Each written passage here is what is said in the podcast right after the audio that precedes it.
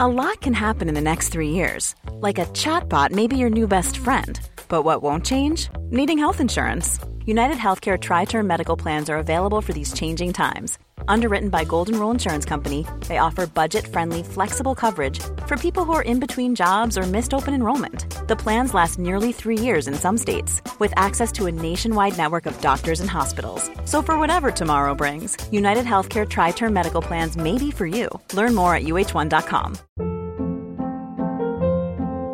Hold up. What was that? Boring. No flavor. That was as bad as those leftovers you ate all week. Keke Palmer here. And it's time to say hello to something fresh and guilt-free. HelloFresh. Jazz up dinner with pecan-crusted chicken or garlic butter shrimp scampi. Now that's music to my mouth. HelloFresh. Let's get this dinner party started. Discover all the delicious possibilities at HelloFresh dot com.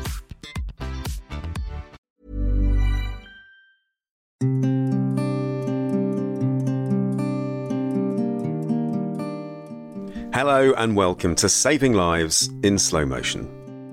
Today, I'd like to talk about therapy.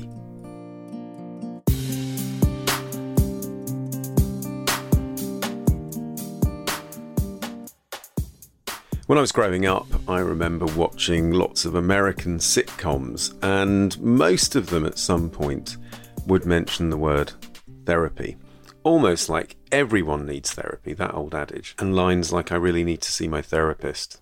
It was funny because when I used to speak to friends or relatives in other parts of the world, they would often find this amusing because in many parts of the world, there is no such thing as therapy. For example, in places like Cambodia, until recently, there were no psychiatrists, although they're not actually synonymous with therapists, but still. And in this episode, I want to look at um, whether we over-egg things when it comes to the need for things like therapy, or whether all of us need it in some way, shape or form, and what the different types of therapy are. So I want to start with this premise of being born um, as an untainted, perfect being who has no judgment and no fear.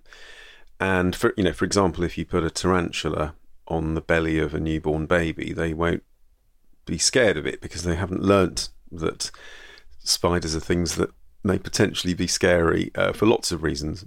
But as we grow up, we use our world experience, things that happen to us, and our mindset to learn about the world, and that makes us take on certain behaviours depending on how we're parented and the like.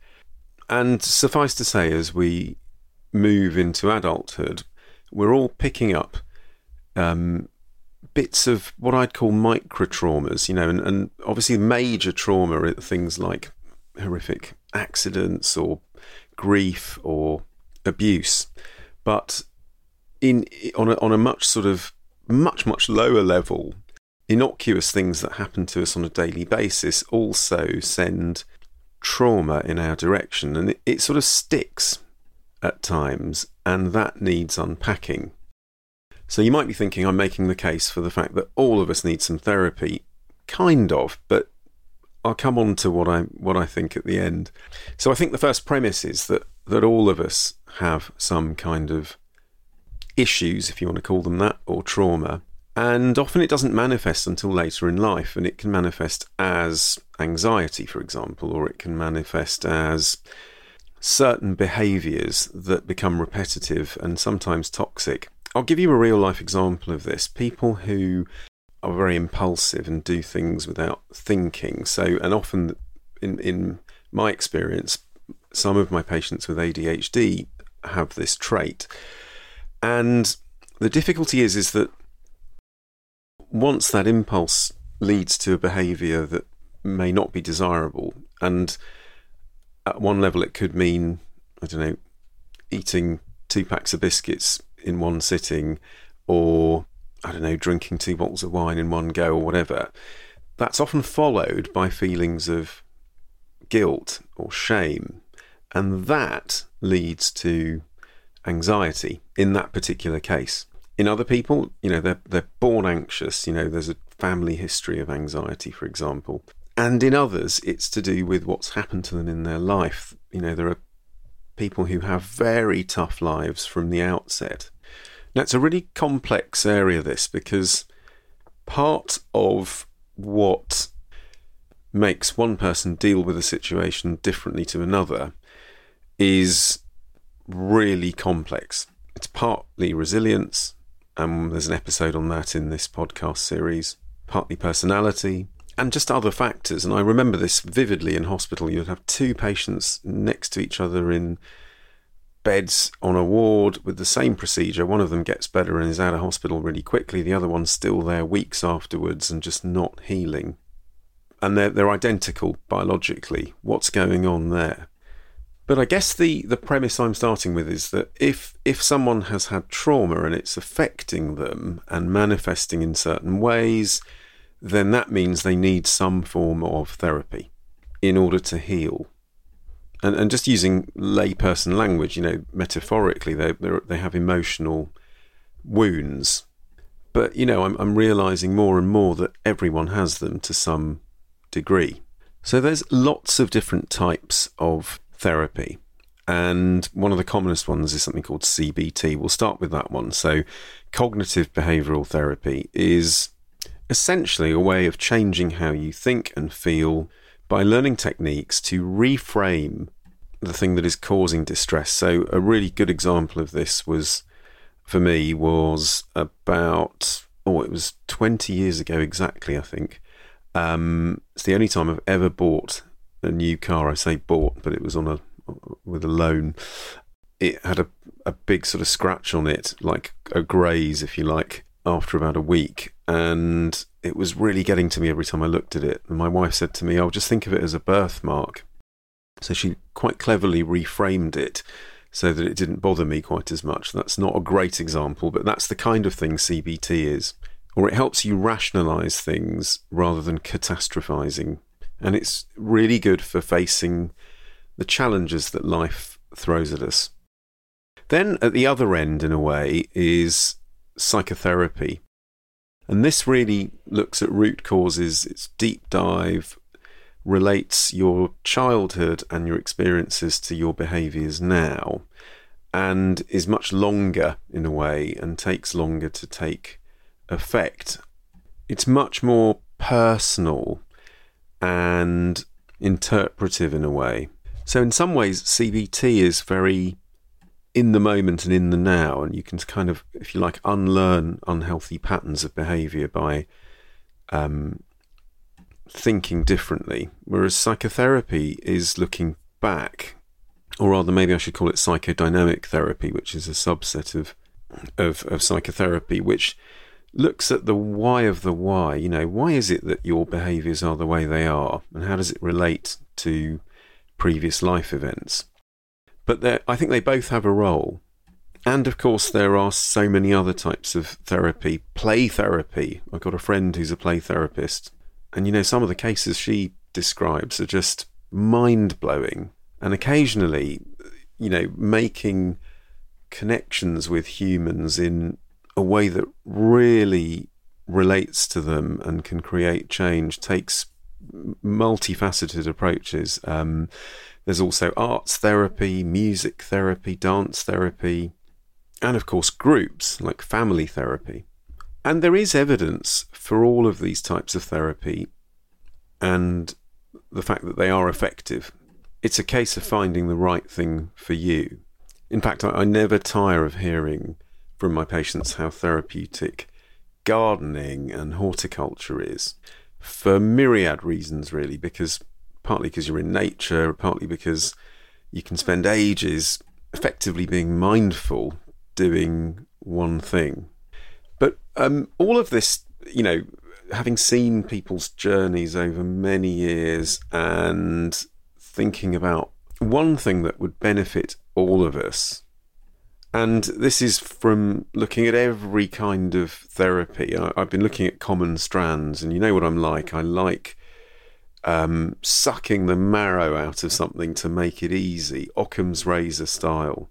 And there, there are two things that come to mind. One is, I think all of us need to be aware of how our past affects our present, and at least acknowledge it so that we can catch ourselves when we are about to react to something. And in my book, I call it the monkey brain, uh, which is slightly oversimplistic, but at least understanding that your behaviours might be something to do with things from the past. Now, if you really want to go deeper into that, then you need to probably go on in on some sort of emotional healing course. But that's my first observation.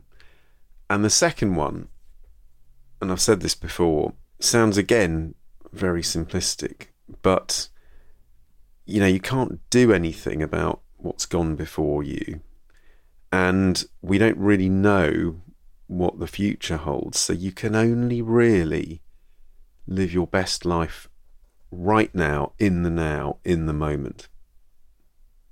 Now, that can be easier said than done, because if you're feeling rubbish moment to moment, then you need to do some work. And and people often talk about this concept of inner work.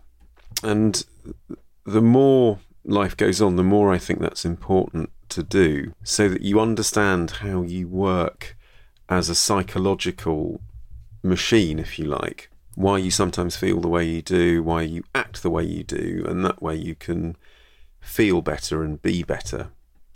And, and it's interesting, I um, come across patients, and indeed have people in my family that are like this, who seem to move moment to moment via stress and anxiety, constantly fo- focusing on what needs to be done or has to be done, or um, spending a lot of time doing what I feel would be mundane. And it, it really made me think of one of my favourite poems, which I'm, I'm going to read out, because for me it sort of sums up everything that there is to do yourself in terms of your own therapy. Many won't agree, and the people that I've just talked about certainly don't live their life like this. Dust if you must. Dust if you must, but wouldn't it be better to paint a picture or write a letter? Bake a cake or plant a seed? Ponder the difference between want and need. Dust if you must, but there's not much time, with rivers to swim and mountains to climb, music to hear and books to read, friends to cherish and life to lead.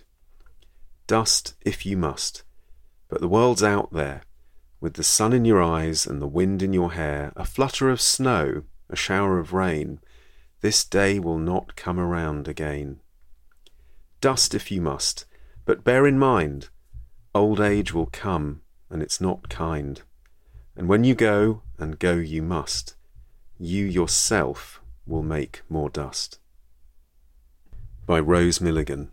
Beautiful. And for me, whenever I read that, it reminds me that life is short, and it goes back to that other thing that I often talk about, about our organs, you know, which is the master organ in the body. And every time I come to the same conclusion, it's the brain. And if you can think right, then you'll feel right, and you'll be able to control everything else to some extent, you know, in your mind and body. So I'm just going to leave you with two really quick thoughts on the most interesting types of therapy I've come across in the last few years. The first is something I was invited along to see by Professor Julian Leff, the late Professor Julian Leff, who I was honoured to meet, and um, you'll see the link in the show notes. But he created avatar therapy, and this is where people who are plagued with voices particularly can confront them, and you'll see how it works in the show notes. And it was really used as a proposed therapy for people with schizophrenia, with encouraging results. And the second one, again you'll see a link in the show notes, is roleplay therapy via Dungeons and Dragons. Many of you will know that game. But again, just shows you the breadth of kinds of therapies that are out there that can really help people get back on track. Okay, I'm going to leave it there. I'd love to hear from you. Have you had therapy? Is there something that you think works really well? Whatever it is, perhaps you've had therapy that didn't work and made you feel worse. I'd love to hear from you too. In the meantime, thank you again for listening. I really appreciate it. Do let me know if you've got any ideas that you want me to talk about. And until next time, look after yourself. Do stay well. Take care. Bye for now.